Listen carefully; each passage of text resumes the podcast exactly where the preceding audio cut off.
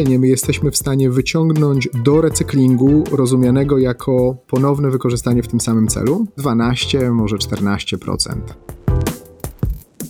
Wszędzie tam, gdzie wjeżdżają monokultury, wszędzie tam, gdzie jest rolnictwo oparte na przewracaniu ziemi, na oraniu ziemi, wszędzie tam gleba ubożeje ekologiczne to jest to, co już masz. Sam pomysł na to, że kupujesz coś nowego, to oznacza nieekologiczne.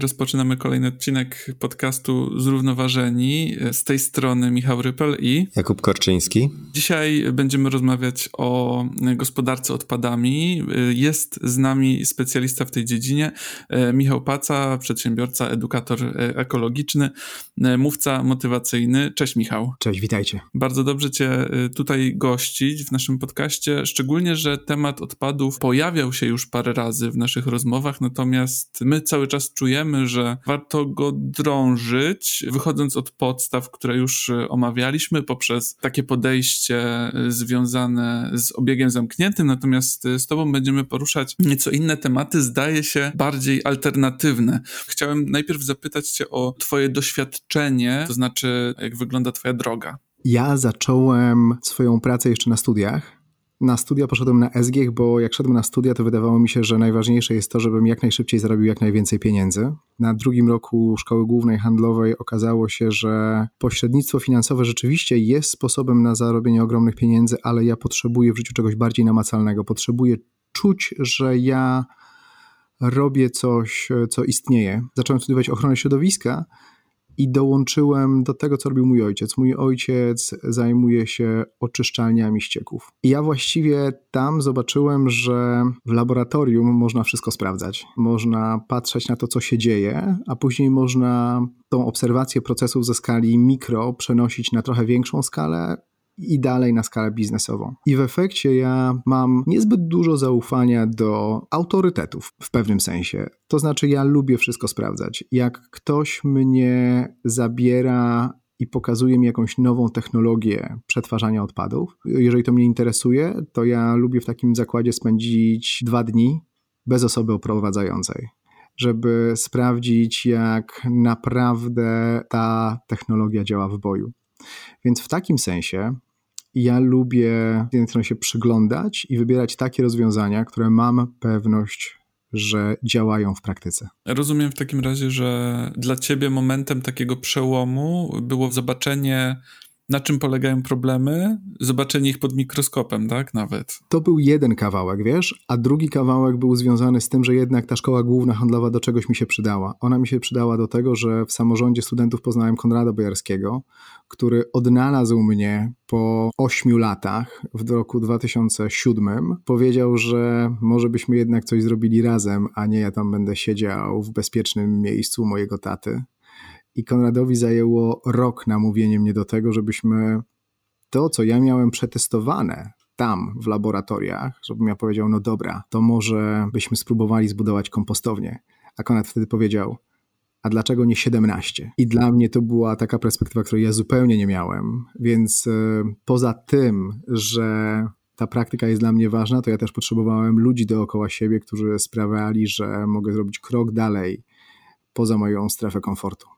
Super. I jakbyś nam jeszcze powiedział, tutaj też słuchacze są na pewno zainteresowani tym, jak wygląda Twoja praca dzisiaj? 20% swojego czasu przeznaczam na rzeczy, które zupełnie nie są związane, nie przynoszą mi żadnych korzyści finansowych. To są rzeczy związane z Fundacją Las na Zawsze robimy miejsce dla natury. I w Polsce, w związku z tym, jaki mamy klimat, to oznacza lasy. Przeznaczam czas na program School of Life, program dla młodych ludzi, którzy nie wiedzą, co chcą robić w życiu i nie chcą, tak jak wszyscy, po prostu pójść na studia, żeby licząc, że coś znajdą. Mi bardzo tego w życiu zabrakło. Ja szukałem trochę po omacku i zrobiłem tak jak wszyscy, więc dzisiaj współtworzę ten program i 80% mojego czasu przeznaczam na rzeczy, które według mnie mają sens. To znaczy, nie angażuję się w rzeczy, które dają tylko pieniądze, ale zajmuję zajmuję się tylko i wyłącznie takimi projektami biznesowymi, które według mnie są e, cenne z perspektywy cywilizacyjnej, że ja zajmując się odpadami, też chcę się zajmować tylko takimi odpadami, z których naprawdę da się zrobić coś dobrego. I ja de facto zajmuję się tylko i wyłącznie odpadami organicznymi, czyli takimi, z, którego my jesteśmy w stanie, z którymi jesteśmy w stanie zrobić nawozy, które wykorzystamy później w rolnictwie. Okej, okay, to wróćmy do tematu y, tych nawozów. To jest y, bardzo ciekawy temat. Jak to działa właśnie teraz tradycyjnie w rolnictwie i czym się te organiczne nawozy różnią, te, które produkujesz? No niestety tradycyjnie to obecnie znaczy chemicznie. Pola są nawożone w uproszczeniu dwa razy w roku. Wiosną nawozimy kwasy, jesienią nawozimy wapno, żeby odkwasić glebę. I efekt tego jest taki, że jesienią wybijamy bakterie, które nie lubią kwaśnych warunków. Jesienią krzywdzimy bakterie, które nie robią zasadowych warunków. I w efekcie my ubożeje nam warstwa próchnicza. To jest niezwykle ważny element e, ekosystemu, który trzyma wodę. Jakby mówi się, że jeden centymetr warstwy próchniczej daje 5 dni ochrony przed suszą. My w Polsce są różne oceny, ale mówi się, że jakbyśmy spojrzeli średnio na skalę kraju, to 30 lat temu mieliśmy 30 cm warstwy próchniczej. Teraz, w związku z tym, że jest bardzo dużo upraw, które nie są dla nas naturalne i też są bardzo wysoko plonotwórcze, na przykład kukurydza, ta warstwa próchnicza spadła w skali kraju gdzieś do 25 cm. I to jest groźne, bo to jest to miejsce, gdzie jest trzymana woda to jest jeden z naszych rezerwuarów wody i rezerwuarów dwutlenku węgla. Nawożąc nawozami opartymi o odpady ogrodowe, osady ściekowe, odpady żywnościowe. My jesteśmy w stanie wzbogacać warstwę próchniczą. Więc w tym zakresie to jest właśnie to, co my robimy. To, co się dzieje dzisiaj, to jest to, że nawożenie chemiczne nie dostarcza też szeregu innych mikroelementów, które są ważne i potrzebne w glebie. U nas to się dzieje. Jeżeli ktoś nawozi przy pomocy naszych środków, to to jest zaadresowany temat. Mnie w ogóle ten temat zainteresował, dlatego że taki bardzo znany rolnik polski pokazał mi, co się stało z glebą, którą on nawoził tak jak przez lata nawoził, po czym oddał ją synowi, który przez 10 lat prowadził na tym polu kukurydzę. I on mi pokazał dwa pola obok siebie. Patrz, tu mam piach, a tutaj mam po prostu coś, co żyje. I to było w 2006 roku. Ja cały czas pamiętam ten moment w życiu jako taki moment, gdzie ja miałem, kurczę, to trzeba się tym zająć. I stąd te moje kompostownie, stąd był ten pomysł na kompostownię. Czyli o glebie możemy myśleć jako o zasobie, który jest y, wyczerpalny. Możemy w pewnym momencie stracić jego najważniejsze walory. Tak, gleba nam globalnie ubożeje. W naszym klimacie to nie jest tak bardzo widoczne, bo u nas nie ma stepowienia, pustynnienia, ale globalnie, wszędzie tam, gdzie wjeżdżają monokultury, wszędzie tam, gdzie jest rolnictwo oparte na przewracaniu ziemi, na oraniu ziemi, wszędzie tam gleba ubożeje.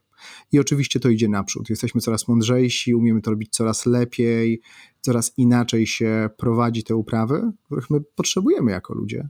Ale dominujący schemat to jest rolnictwo przemysłowe, monokultury, bez myślenia o tym, jak ta gleba będzie wyglądała za 10 lat. Kasa teraz. To jest też bardzo ciekawe to, co powiedziałeś, że no my nawozimy chemią, tak, ale też y, pewną ilość tych składników y, mineralnych też tracimy po drodze, czyli ja czytając powiedzmy że jakieś tam warzywo daje mi jakieś minerały do mojej diety, no to mogę wcale tego nie uzyskać kupując sklepowe warzywo z monokultury, tak to rozumiem, że jeżeli ta gleba została zubożona, no to ta roślina nie jest w stanie pozyskać tych składników e, z gleby. Ona pozyska te składniki, bo ona pozyska, potrzebuje ich do wzrastania może nie w takich ilościach jak coś wyprodukowanego na naturalnej, zdrowej glebie. Bardzo często rośliny pobierają przede wszystkim to, co jest im potrzebne do wzrostu, więc ja bym powiedział, że te minerały cały czas tam będą, może nie w takich ilościach. A tak też e, mnie bardzo interesuje ten e, proces, bo ty powiedziałeś tam o różnych źródłach tej materii organicznej, bo to też z tych ścieków się jakoś tak. pozyskuje. I tak. Jak, jak to działa w ogóle? To działa tak, że oczyszczalnie ścieków, te, do których spływają ścieki z naszych domów, to są oczyszczalnie, na których najpierw wydziela się zanieczyszczenia stałe, czyli to, co nie powinno było w ogóle trafić do kanalizacji. Patyczki do uszu, różne jakieś higieniczne zanieczyszczenia. Później Jak wyciągniemy z tego też piasek, mamy zanieczyszczoną wodę, w której wszystko jest rozpuszczone. I my zaczynamy ściek natleniać. Wtedy te wszystkie rozpuszczone zanieczyszczenia są zjadane przez mikroorganizmy. Te mikroorganizmy z czasem obumierają i obumarłe mikroorganizmy tworzą tak zwany nadmierny osad ściekowy. I ten nadmierny osad ściekowy to po prostu jest biomasa, którą możemy wykorzystywać do nawożenia. Są bardzo restrykcyjne normy w kwestii wykorzystywania tego, tych osadów ściekowych i dość powiedzieć, że osady w ogóle co do zasady można wykorzystywać rolniczo. Jeżeli wykorzystuje się po prostu osady ściekowe, to normy zanieczyszczeń są pięć razy wyższe niż w przypadku, kiedy produkuje się z tego środki poprawiające właściwości gleby. My musimy wybrać tak osady, żeby one miały pięć razy mniej zanieczyszczeń i jeszcze przeprowadzić z nimi taki proces, który je stabilizuje i wzbogaca w mikroorganizmy. Czyli to jest trochę takie odwzorowanie tego procesu, tak jak gdzieś naturalnie w, w przyrodzie by, byśmy mieli jakieś szczątki, które by gdzieś powiedzmy wpadły do wody, tak i tam te mikroorganizmy też by je rozkładały, by się stworzył muł, który następnie rzeka by wylała i to był taki żyzny muł, powiedzmy, tak jak pamiętamy z historii Delta Nilu. Czyli wy, wy tutaj przyspieszacie ten proces,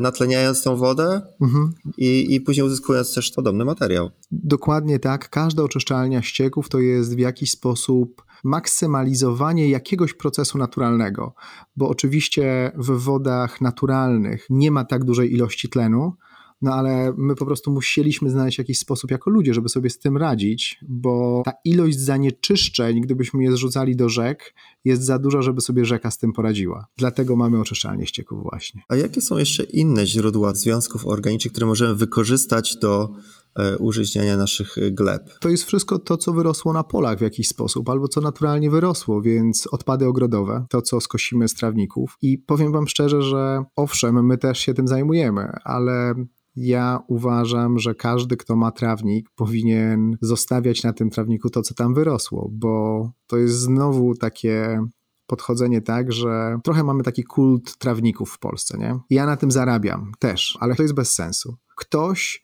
żeby zaspokoić jakieś swoje potrzeby estetyczne, regularnie kosi ten trawnik, po czym wiosną go nawozi, bo wszystko, co skosił na tym trawniku, wystawia w worku przed bramę, a nie chce mieć żółtego trawnika, a zabrał stamtąd wartości odżywcze i co więcej prowadzi monokulturę, nie? Bo trawnik to nie jest coś, co buzuje życiem to jest dywan, na którym się chcemy położyć albo pograć w piłkę. 80% trawnika przy moim domu to jest łąka kwietna, to jest e, dzikość, którą kosimy raz w roku, żeby utrzymywać to jako łąkę, żeby nam z czasem nie, za, nie zarosło do lasu. No ja kiedyś w, pewnej książce, już nie pamiętam tytułu, przeczytałem, że moda na taką zieloną trawkę się gdzieś wzięła jeszcze z Anglii, gdzie zamożniejsi mieszkańcy wsi mogli pokazać, że ich stać na to, żeby część pola stała nieużytkiem, tak? Że oni po prostu mają trawkę, oni nie muszą tam nic wysiewać, bo oni ich na to stać, tak? Później tam moda tych angielskich lordów się rozniosła na świat. Tak kiedyś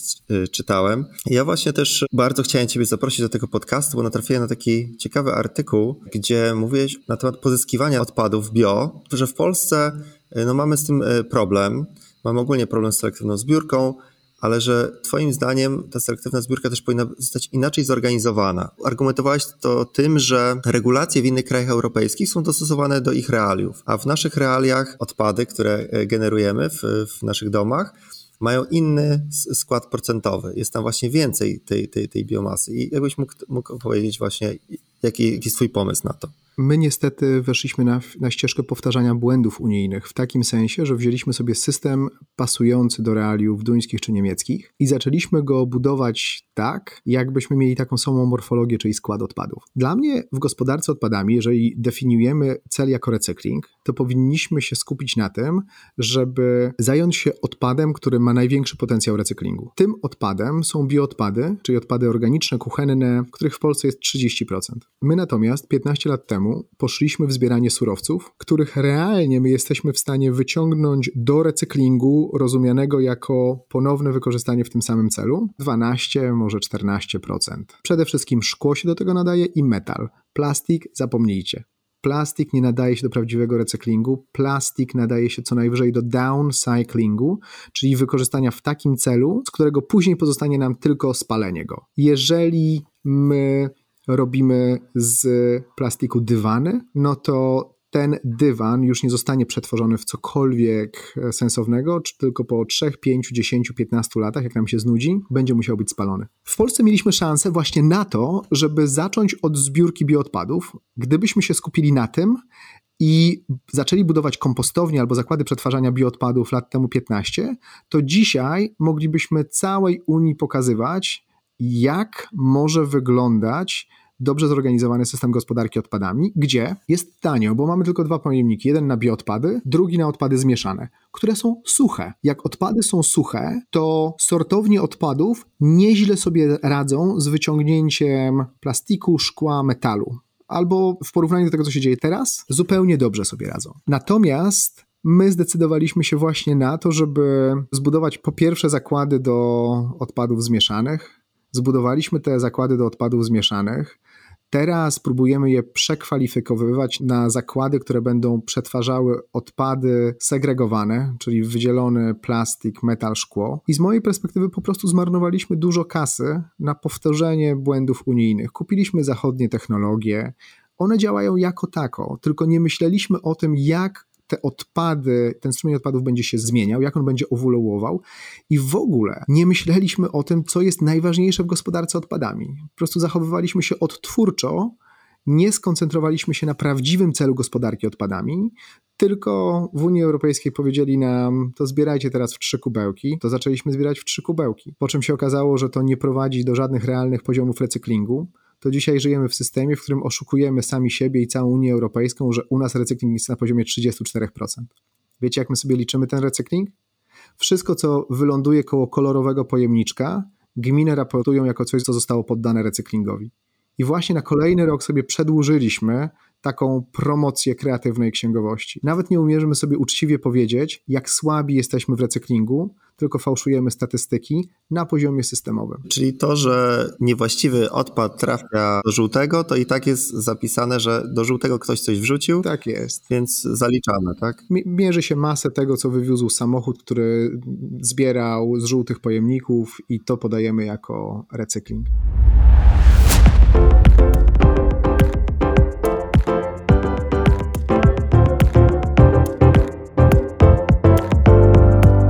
Chciałem dopytać jeszcze o selektywną zbiórkę w kontekście bio, mhm. mianowicie o drogę tych odpadów. Co się może z nimi stać, mhm. zależnie być może od gminy, zależnie być może od zmieniających się przepisów? Czy to jest y, wyłącznie kierunek w stronę nawozu, czy być może jest też z tego energia? Jak to mhm. dzisiaj wygląda? Dzisiaj to wygląda tak, że w niektórych zakładach rzeczywiście pozyskuje się biometan, który jest spalany, ale koniec końców większość kompostowni produkuje jakiejś tam jakości nawóz. On może być zanieczyszczony przede wszystkim plastikiem, ale jesteśmy coraz lepsi w tym, żeby tego plastiku było naprawdę bardzo, bardzo mało i żeby on nie szkodził, bo niestety plastik jest i on będzie nam, on nam zanieczyszcza każdy strumień odpadów, łącznie z tymi bioodpadami. Są na to normy i normy też są wyzwaniem. Te normy będą zaostrzone w roku 2026, więc ktokolwiek dzisiaj buduje kompostownię na odpady zielone albo odpady kuchenne,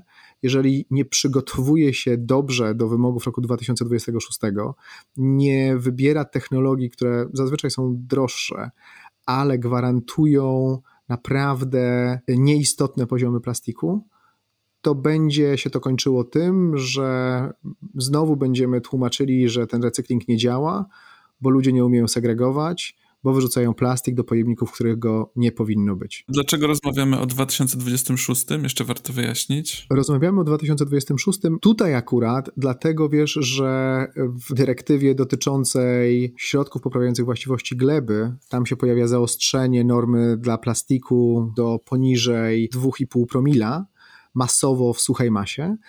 Natomiast w 2025 roku będzie taki rok prawdy, kiedy się okaże, że nie można już ściemniać ze statystykami. Trzeba wykazać je prawdziwie i co więcej, cel wtedy jest 50% odpadów komunalnych poddanych recyklingowi. Ja oceniam, że teraz realnie my możemy mieć, raportujemy około 34. Zdziwiłbym się, gdyby się okazało, że jesteśmy powyżej 15% z recyklingiem, bo większość tego materiału, który trafia nam do pojemników żółtych, plastiku i papieru, niestety, on kończy jako paliwo alternatywne i jest spalany, a spalanie nie jest recyklingiem. Czy ten papier jest realnie teraz e, recyklingowany, jeżeli wrzucam tutaj grzecznie do pojemnika, czy coś się z nim dalej dzieje? Bo można czasem kupić e, papier toaletowy i do drukarki z recyklingu. Jest tak, że w technologiach produkcji papieru z recyklingu, co do zasady, można mieć 5% materiału zanieczyszczonego. Odpad, który pochodzi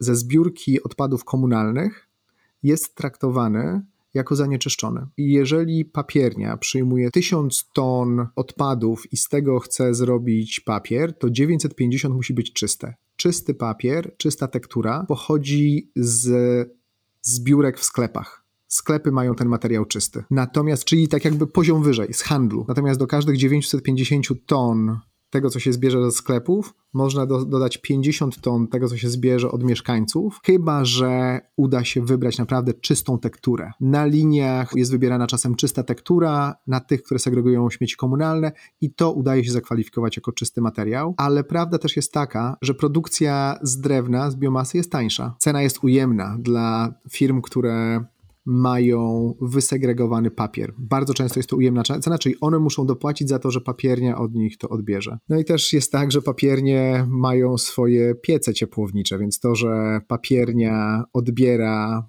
papier nie znaczy, że cały ten papier trafi do produkcji, tylko część z niego może trafić zakwalifikowana jako materiał gorszej jakości do tego, żeby wytworzyć energię do funkcjonowania zakładu. Czyli Twoim zdaniem spokojnie moglibyśmy wrzucać ten papier do jednego kubełka z całą resztą, oprócz bioodpadów. Nie, ten papier musi być suchy, żeby był wyselekcjonowany, więc e, zdecydowanie nie z odpadami zmieszanymi resztkowymi, bo w nich są wilgotne rzeczy, w nich są tłuste rzeczy. Jeżeli my zawilgocimy ten papier albo go zatłuścimy, on się kompletnie do niczego nie nadaje i małe ilości takiego papieru mogą nam zepsuć dużo większe ilości czegoś, co się do czegoś nadaje papier powinien być w strumieniu suchych odpadów. To nie wiem, czy dobrze zrozumiałem, bo mówiłeś o dwóch kubełkach, żebyśmy zrobili bioodpady i całą resztę, tak? To było uproszczenie. Gdybyśmy zrobili coś takiego, to wybralibyśmy akurat papier powinien być kolejnym odpadem, który zbieramy selektywnie, chyba że udałoby nam się zrobić tak, żeby tego papieru było po prostu bardzo mało w oprocie. Dla mnie kluczem gospodarki odpadami nie jest rozmowa o pojemnikach.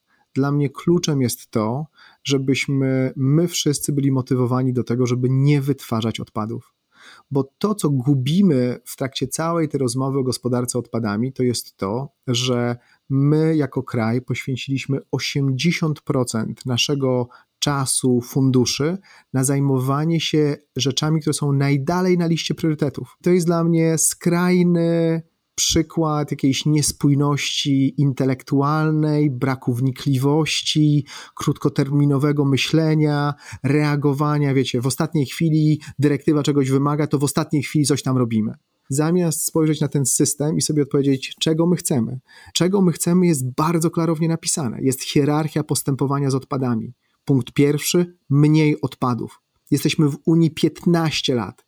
Wzięliśmy stamtąd kupę kasy na gospodarowanie odpadami. Z roku na rok rośnie nam ich ilość. Poszliśmy po prostu ścieżką powtarzania błędów unijnych. Nie powinniśmy w ogóle rozmawiać o pojemnikach i i doktoryzować się w tym, co się stanie z czymś, co wpadnie do danego pojemnika. Dużo lepiej dla świata, dla systemu, dla gospodarki, dla naszego portfela, dla naszego zdrowia jest to, że jeżeli w sklepie dokonasz wyboru i zrezygnujesz z zakupu czegoś, co jest w opakowaniu, na rzecz czegoś, co jest bez opakowania. Czyli jeżeli przychodzimy do sklepu spożywczego i chcemy się po prostu napić tej Coca-Coli, to najlepsza rzecz, jaką możesz zrobić dla swojego zdrowia, dla swojego portfela i dla gospodarki odpadami, dla środowiska, to jest to, żeby wyjść z tego sklepu bez tej Coca-Coli i napić się w domu wody, może z herbatą, jak najlepiej z najmniejszą ilością cukru. To jest o ogromnej zmianie przyzwyczajeń, do której my powinniśmy być motywowani finansowo. My powinniśmy być motywowani finansowo do tego, żeby nie wybierać produktów, które są zapakowane. I na tym powinniśmy oprzeć system gospodarki odpadami. Jeżeli są rzeczy, które muszą być zapakowane, bo w oczywisty sposób takie rzeczy muszą być, to jak to zrobić, żeby zmotywować nas do przychodzenia z własnymi opakowaniami, żebyśmy my dostawali tylko to, czego potrzebujemy, albo żebyśmy przychodzili i wybierali produkty w opakowaniach zwrotnych. O tym robiliście już świetny odcinek, więc nie zamierzam długo o tym mówić, ale my musimy się nauczyć korzystać z opakowań ponownie, ponownie, ponownie, bo to jest najważniejszy element gospodarki odpadami. Straciliśmy 15 lat, udając, że to w ogóle nie istnieje i czas się zająć tym poważnie. Teraz rozmawiamy o zmianie takiego podejścia w kontekście systemowym, to znaczy uważamy, że państwo powinno zmienić się w taki sposób, żeby ułatwiać nam te wybory. Podczas gdy w tym momencie można mówić o pewnym wykluczeniu, to znaczy wychodzi na to, że trzeba mieć trochę więcej pieniędzy, trzeba mieć trochę inną edukację i trochę inne szanse w życiu, żeby dojść do momentu, w którym dokonujemy pewnych bardziej zrównoważonych wyborów. Nie, nie jest to łatwa sytuacja. Wiesz, Michale, bo to jest kwestia w pewnym sensie świadomości. Jeżeli ktoś pracuje, żeby zaspokoić najbardziej podstawowe potrzeby, y, walczy o przetrwanie swojej rodziny, to nie ma przestrzeni na to, żeby się skupić, zastanowić, co jest naprawdę ważne z punktu widzenia całego społeczeństwa, z punktu widzenia przyszłych pokoleń. I jest tak, i państwo powinno kształtować rzeczywistość tak, żeby dbać o te przyszłe pokolenia, żeby nie myśleć perspektywą wyborów co cztery lata, tylko myśleć perspektywą tego, jak nasze pokolenie może sobie pozostawić kraj, planetę, na której będzie się chciało żyć, a nie tylko dało żyć. Na pewno niejednokrotnie o tym myślałeś i zastanawiam się, czy z Twojej perspektywy jest to właśnie y, kwestia ekonomiczna dla ludzi, żeby dokonywać wyborów, czy raczej ideologiczna, to znaczy, jeżeli już będą mieli te narzędzia, to czy oni się na to zdecydują po prostu sami z siebie? Na swoim przykładzie powiem, że według mnie to jest kwestia braku czasu. My wszyscy jesteśmy bardzo zajęci, dużo czasu spędzamy przed telewizorem, dużo czasu spędzamy w pracy. Jak robimy zakupy, to robimy je szybko i lubimy rzeczy smaczne. Ja raz w tygodniu robię heroicznie zakupy, gdzie odwiedzam pięć sklepów ze stertą pudełek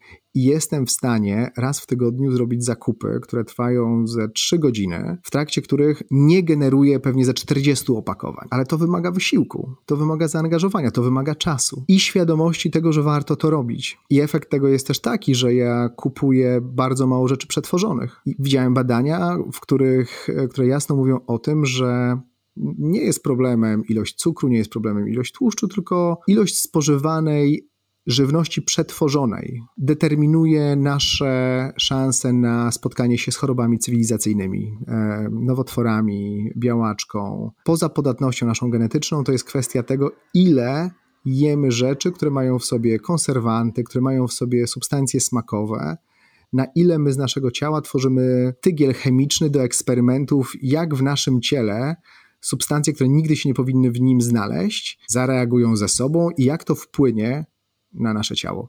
Więc z jednej strony to jest czas, z drugiej strony to wcale nie jest kwestia ekonomiczna, bo wybierając rzeczy, wybierając warzywa i owoce, my wcale nie płacimy za nie więcej, tylko później musimy mieć czas na to, żeby je przyrządzić. Więc e, trzymam się tego, że gdybyśmy byli społeczeństwem mniej zajętym, mniej zaganianym, to byśmy również byli społeczeństwem bardziej świadomym, jedzącym zdrowiej, w efekcie generującym mniej opakowań. I pewnie też mniejsze koszty leczenia nas jako społeczeństwa z tych chorób e, cywilizacyjnych. Czy myślisz, że jest jakiś dobry sposób, e, żeby edukować społeczeństwo w tym zakresie? Nas ten temat bardzo interesuje, bo my staramy się też prowadzić różne działania e, edukacyjne. Może masz jakieś takie pomysły, jak edukować Wiesz co, dla mnie systemowo to edukuje się przez pieniądze. Ja nie jestem wielkim fanem kapitalizmu, ale uważam, że kapitalizm działa. Więc najlepszą formą edukacji, my ludzie robimy to, co nam się opłaca. Jeżeli nam się będzie opłacało dokonywać wyborów, które mniej szkodzą planecie, to zaczniemy się interesować tym, dlaczego warto. Więc to jest dla mnie taki element, który jest rolą państwa. Natomiast w kontekście tego, czego my powinniśmy siebie uczyć, to ja myślę o tym, że naszym wyzwaniem pokoleniowym jest to, żebyśmy się nauczyli żyć bardziej, mając mniej. Przyzwyczajać się do tego, że poziom, na którym My żyjemy jako średnia społeczeństwa polskiego, to jest poziom, który jest nie do wytrzymania dla tej planety. Nie ma szans na to, żebyśmy utrzymali ekosystemy na tej planecie, jeżeli wszyscy na świecie żyliby na takim poziomie jak my w Polsce. My sobie musimy uczciwie powiedzieć, że my konsumujemy więcej niż średnio na tej planecie przypada na człowieka i my powinniśmy myśleć o tym, jak możemy zmniejszyć naszą konsumpcję. Z jednej strony to są mody. Jak sprawić, że, żeby modne były stare rzeczy, nie? Żeby naszym odruchem nie było to, że idziemy do sklepu i żeby sobie poprawić humor, kupujemy coś nowego. Ja w ciągu ostatniego półtora roku kupiłem sobie jedną nową rzecz. To jest ten mikrofon, przez który do was mówię. a od 4,5 roku nie kupiłem sobie żadnego nowego ubrania, bo mam. Jakby nie wyglądam tak modnie, jak mógłbym, ale używam to, co mam. Ja bym najbardziej chyba chciał, żeby ludzie zapamiętali taką definicję słowa ekologiczne. Ekologiczne to jest to, co już masz. Jeżeli myślisz nad jakimkolwiek nowym zakupem i pytasz, co będzie bardziej ekologiczne, to w ogóle nie jest temat do jakby zapomnij. Sam pomysł na to, że kupujesz coś nowego, to oznacza nieekologiczne. I w tym momencie możesz tylko myśleć o tym, co mniej szkodzi środowisku. Ale nie używaj słowa ekologiczne, do stworzenia popytu na nowe dobro. Więc tak, więc jakbyście promowali takie podejście do słowa ekologicznie, to myślę, że to byłby dobry wkład w to, żeby zmieniać ten świat, w którym żyjemy.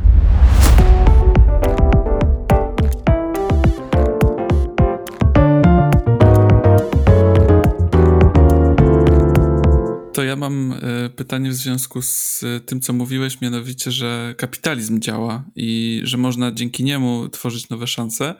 Z drugiej strony, słowo ekologicznie jest wykorzystywane przez kapitalizm do niecnych celów bardzo często. Firmy, które chcą zarobić, robią z tego słowa e, wydmuszkę, w związku z czym trochę się to gryzie. To znaczy, ta konsumpcja, o której mówisz, której jest za dużo, ona jest nakręcana przez firmy, które potrzebują generować zyski w takim systemie, jaki mamy. Gdzie tu jest zło złoty środek. Masz absolutną rację, że kapitalizm, no niestety działa w pewnym sensie, bo naszym genialnym wynalazkiem kapitalizmu są korporacje, które są genialnymi maszynami do zarabiania pieniędzy, do robienia rzeczy wspólnie, z kompletnym brakiem poszanowania środowiska, bez myślenia długoterminowego. I dla mnie trudno jest nakreślić złoty środek związany z tym, jak to zmienić teraz. Ja, ja mogę powiedzieć, co według mnie jest absurdalne w systemie, w którym żyjemy. Na przykład my w Polsce 60% naszych podatków jest związanych z tym, jakie otrzymujemy wynagrodzenie. To jest głupie według mnie. My powinniśmy płacić podatki wtedy,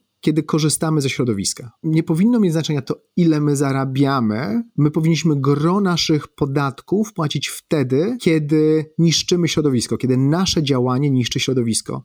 Rzeczy, które robione są z surowców pierwotnych, powinny być ekstremalnie drogie. Rzeczy, które są robione z recyklingu albo z materiałów odnawialnych, powinny być tanie.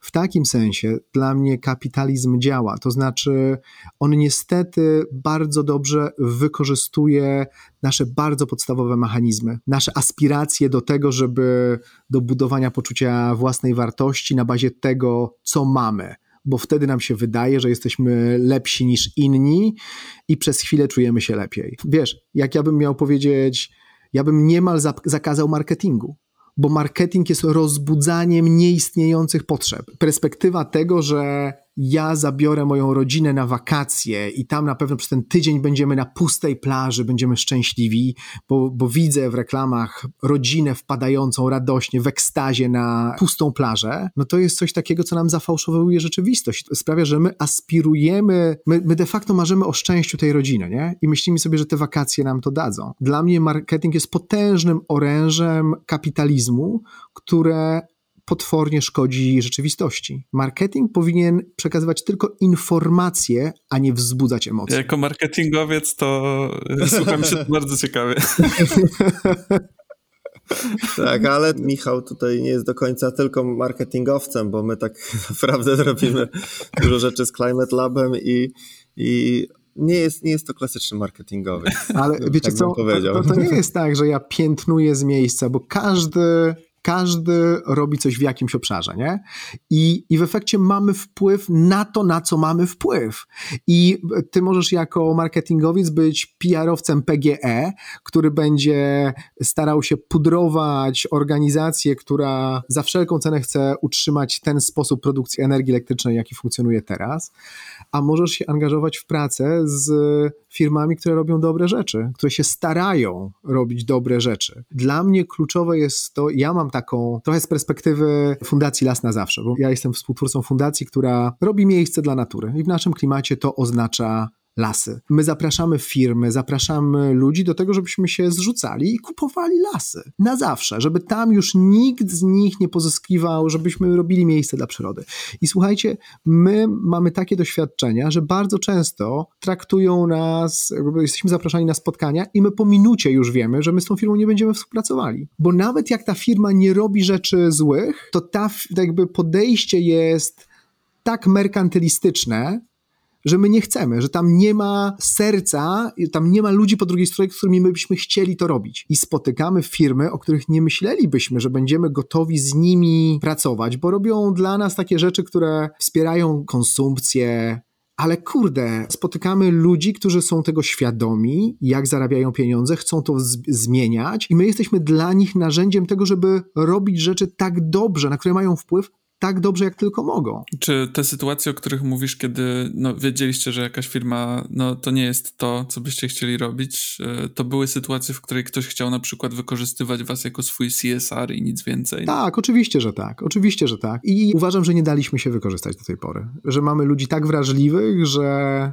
jak czujemy, że po drugiej stronie nie ma partnera na poziomie takiej intencji, nie, nie ma kogoś, komu głęboko zależy na tej zmianie, nie ma woli do tego, żeby, żeby na przykład wspólnie posadzić ten las, nie? Dla nas to jest bardzo ważny element. Jak, jak przy, przyjeżdża prezes ogromnego koncernu, żeby posadzić las i wycina sobie jeden dzień w pracy, to ja myślę, że on jest na takim etapie, że dla niego to nie jest ten CSR, że on jakby jak lata z łopatą przez 6 godzin w siąpiącym deszczu, to ja mówię szacun, że taka rzecz się wydarza. Mieliśmy dużo y, niepewności, czy my chcemy z takimi dużymi firmami pracować, ale my chcemy pracować z ludźmi, którzy chcą robić dobre rzeczy na tej planecie i znajdujemy ich w różnych miejscach. To jest dla nas y, super ciekawe, co mówisz i też taki no też myślę, że może nam pomóc podejmować decyzje, bo my też y, działamy właśnie z, z projektem The, The Climate Lab, y, y, który firma po prostu Giant Laser wydzieliła z, z, siebie, żeby właśnie edukować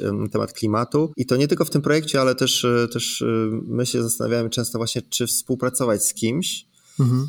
I mamy zwłaszcza taki problem właśnie z e, oil and gas i generalnie odmawiamy, tak trochę, żeby pokazać, tak, że nie trzeba jakby brać każdego zlecenia, mhm. że, że, są inne i jakby też trochę pokazać, że no pewne branże są tutaj na cenzurowanym, e, te, które najbardziej szkodzą. Ze wspólnikiem mieliśmy bardzo dużo dylematów na ten temat i tutaj też to, co mówisz, e, no jest, jest, jest właśnie bardzo ciekawe, bo my też by chcieliśmy znaleźć jakiś sposób, żeby stwierdzić, OK, ale w tą współpracę możemy wejść. No ja, ja uważam, że też y, jakby ten dylemat będzie się pojawiał coraz częściej. Dlatego rozmowy przedsiębiorców są super ważne, żeby właśnie też y, o tym, o tym temacie rozmawiać. Kiedy współpracować, kiedy nie, kiedy powiedzieć drugiej stronie, że, to nie jest ok, no bo kapitalizm nasz trochę pcha w tym kierunku, że każda współpraca biznesowa no jakby powinna być taka neutralna, czy jakby po prostu jest biznes do zrobienia, jest kasa do zrobienia, to robimy. Jak możemy dojść do tego, żeby przedsiębiorcy jednak się zastanawiali, ok, kasa się zgadza, ale może z innych powodów nie warto wchodzić w tę współpracę. To ja też myślę, że mi pomaga takie narzędzie, które nazywam proporcjonalnością. Jeżeli ktoś chce z nami posadzić hektar lasu,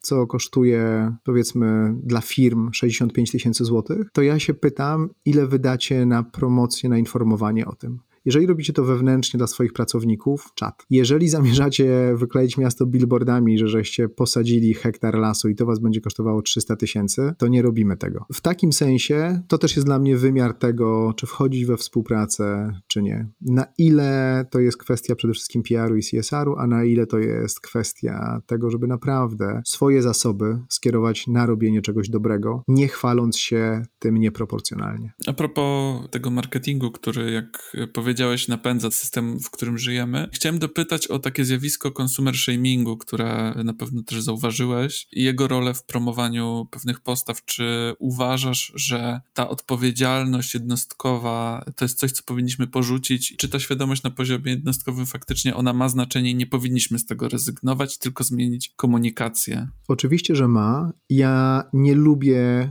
zawstydzania. Ja nie lubię uczucia wstydu i nie uważam, żeby on był dobrą drogą do tego, żebyśmy byli szczęśliwi jako ludzie. Chcę zachęcać ludzi do tego, żeby robili rzeczy, które są ważne dla przyszłych pokoleń. I to jest tak jakby dla mnie to jest ta droga. Ja bym chciał, żeby jak najwięcej osób miało świadomość tego, że jak my zakończymy tutaj karierę, to przychodzą nasze dzieci, nasze wnuki i żebyśmy starali się robić jak najwięcej rzeczy, które mają sens dla nich. Jeżeli chodzi o kwestię tego, z której strony to ma sens, to ma sens z każdej strony. Z jednej strony zmiana systemu to jest rzecz, która jest w stanie naprawić bardzo dużo, ale systemy też się zmieniają pod presją społeczną. Firmy zmieniają się pod presją społeczną jeżeli my nie będziemy wybierali określonych produktów, bo one w jakiś sposób szkodzą, to firma przestanie je produkować. Więc e, w takim sensie nasze indywidualne wybory mają ogromne znaczenie. My codziennie dostajemy szansę na głosowanie i głosujemy naszym portfelem. Komu damy nasze pieniądze?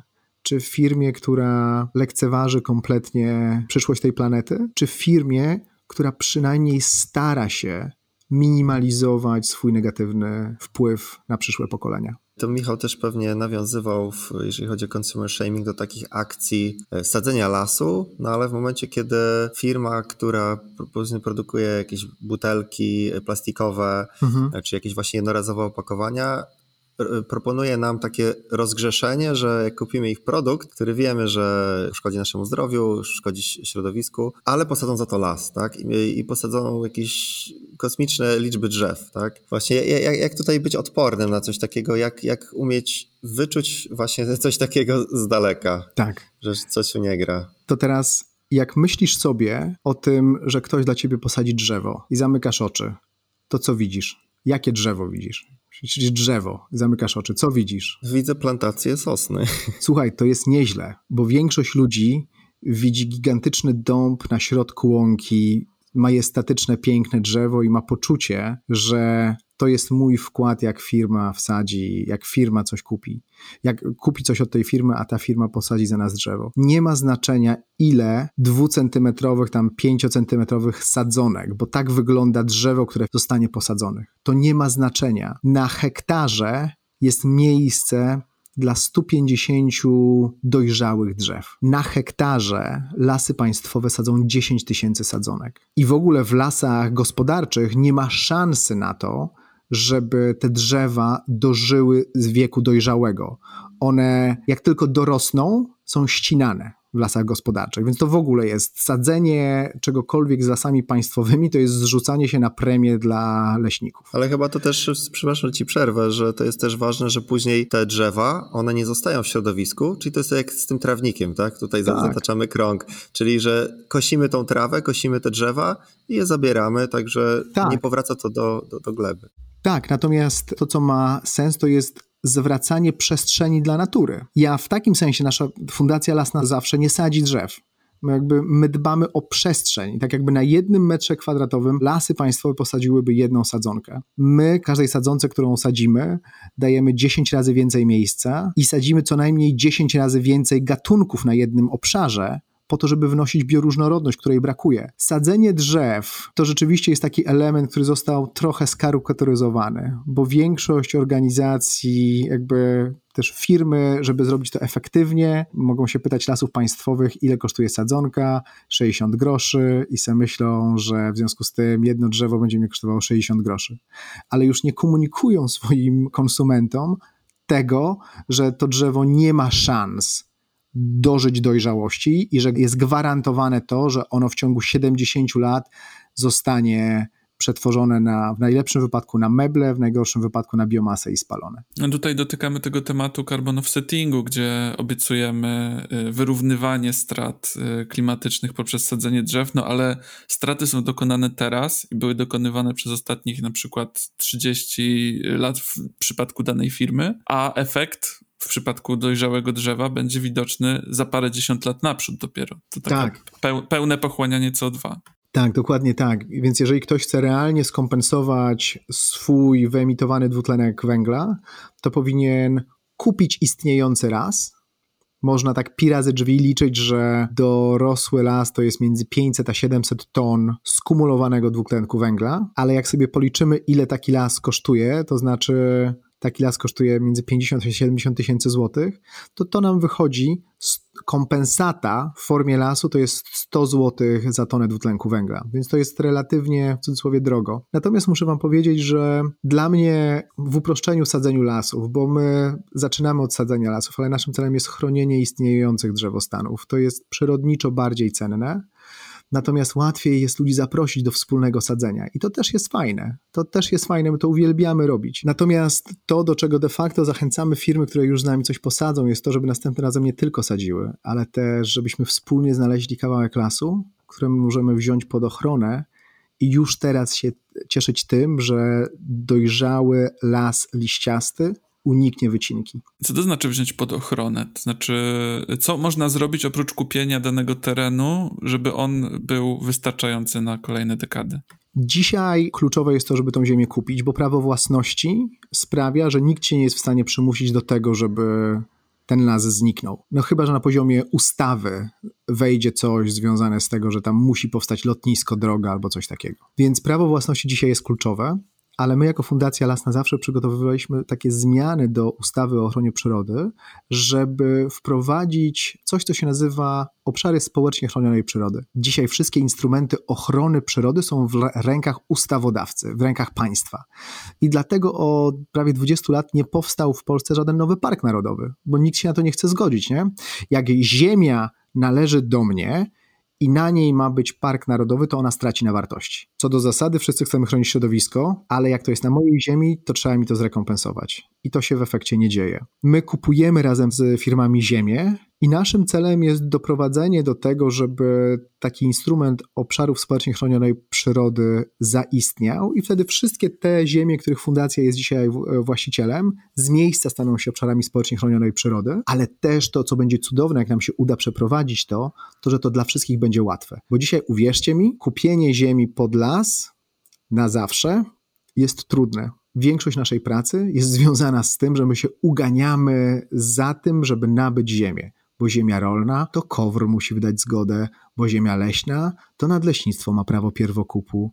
I to naprawdę jest trudna rzecz, która nie daje tyle radości, jak samo robienie miejsca dla natury w praktyce. Cieszenie się tym kawałkiem lasu, który uratowaliśmy. Skoro już przeszliśmy do lasu na zawsze, hmm. okej, okay, tutaj mam Państwowy Park Narodowy, no to państwo jakby tutaj się tym opiekuje i powiedzmy, że jest to własnością na, nas wszystkich, ale tutaj nagle przychodzi ktoś, gdzie z jakimiś firmami kupują ziemię, no to czy tutaj nie powinien się bać, że to jest jakaś wielka prywatyzacja lasów mhm. i jak można zagwarantować to, że ten las będzie na zawsze?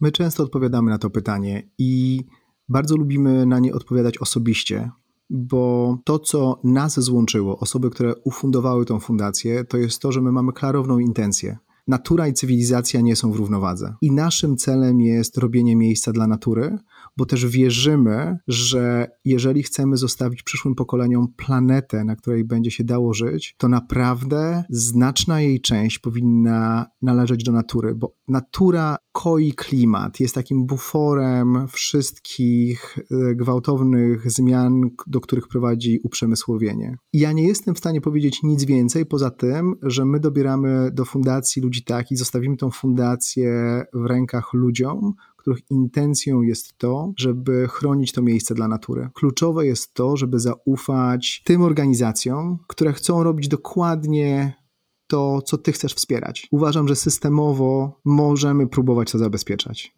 I czy wyobrażasz sobie, że to jest y, możliwe, że właśnie taka organizacja jak wasza, Las na Zawsze, ale też y, inne organizacje, bo też słyszałem o różnych projektach właśnie wykupowania obszarów i sadzenia lasów albo już istniejących lasów. Czy to będzie możliwe za jakiś czas, żeby łączyć to wszystko i stworzyć właśnie te, te, te lasy takie obywatelskie, takie społecznie chronione obszary? Głęboko na to liczę, że to y, właśnie to tak będzie wyglądało, że to, co my chcemy zrobić, to jest tylko i wyłącznie sprawienie, żeby to było łatwe, żeby każdy mógł to zrobić, bo dzisiaj to jest trudne i dlatego jest Fundacja Las na Zawsze. Ja mam nadzieję, że my doprowadzimy do takiego stanu prawnego i to jest dla mnie osobiście najważniejszy element naszej misji, żeby każdy właściciel ziemi mógł zrobić swój prywatny obszar społecznie chronionej przyrody i żeby był w jakiś sposób uhonorowany tym, że nie musi od tego płacić podatków, w zamian za to, że zobowiązał się, że z tej ziemi nie będą czerpane pożytki gospodarcze, tylko ona zostanie zostawiona w rękach natury. Czyli właściwie walczycie o to, żeby w przyszłości takie fundacje nie były potrzebne. Dokładnie tak. Dokładnie tak, bo to nie, nie chodzi o to, żeby Fundacja Las na Zawsze była duża. Chodzi o to, żeby to się działo, żebyśmy my robili miejsce dla natury.